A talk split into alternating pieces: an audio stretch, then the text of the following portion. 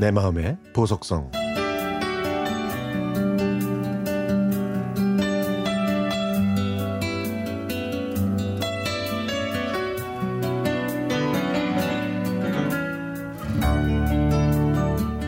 경남 진주시 진양군 수곡면 원내리에서 태어난 저는 스물세 살에 입대했습니다.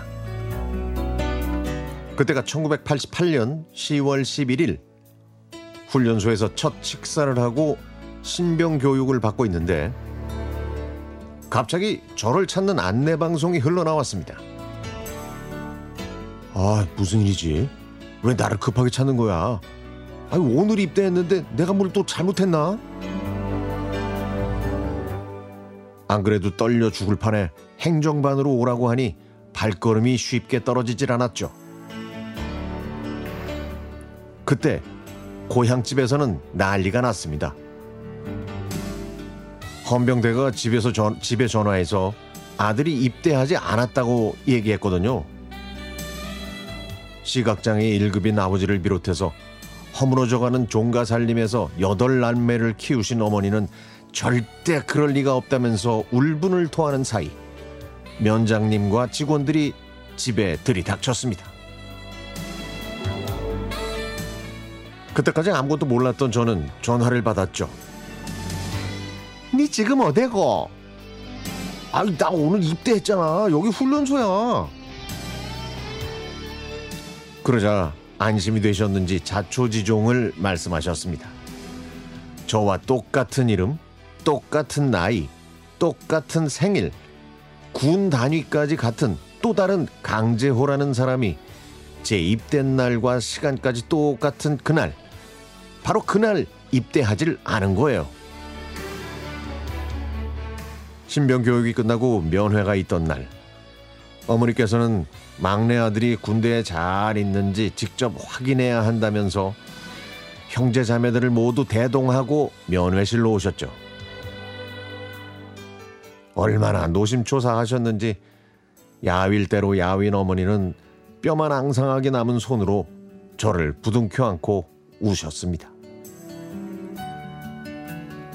시간은 흘렀고 저는 파주 삼십사단에 자대 배치를 받았습니다. 일군단 직할대에서 취사 선임 하사가 위생 검열을 나왔다가 뭉툭하면서 넙대대한 제 손을 보더니 저한테 일을 잘하겠다면서 다음날 본대 포대로 오라고 했죠. 다음날 그는 저를 취사장으로 데리고 갔습니다. 평소 운동과는 거리가 멀었던 제가 취사병이 된 것은 행운이었지만 식자재 검열을 하는 날엔 부식 재료 하나만 부족해도 영창행이었죠. 많은 사람들을 먹여야 하는 취사병들은 쌀도 삽으로 씻고 잡채도 삽으로 뒤집습니다. 그래서 제 큼지막한 손과 삽은 뗄 수 없는 단짝이 됐네요. 저는 삼십이 년 차 건설 현장 목수입니다. 뭉툭하고 넓적한 제 손과 삽은 현장에서도 여전히 단짝이 되어 제 몫을 톡톡히 해내는데 고향도 이름도 생일도 나이도 똑같은 그 동명이인의 강재호라는 분은 지금 어디서 뭘 하고 살고 있을까요? 어제의 씨줄과 오늘의 날줄이 인연이 되어 만날 기회가 주어진다면 많은 이야기가 묻어날 수 있겠죠? 음력 유월 초 하루는 제가 군 제대 후 십 년을 더 사시다가 돌아가신 어머니의 기일입니다.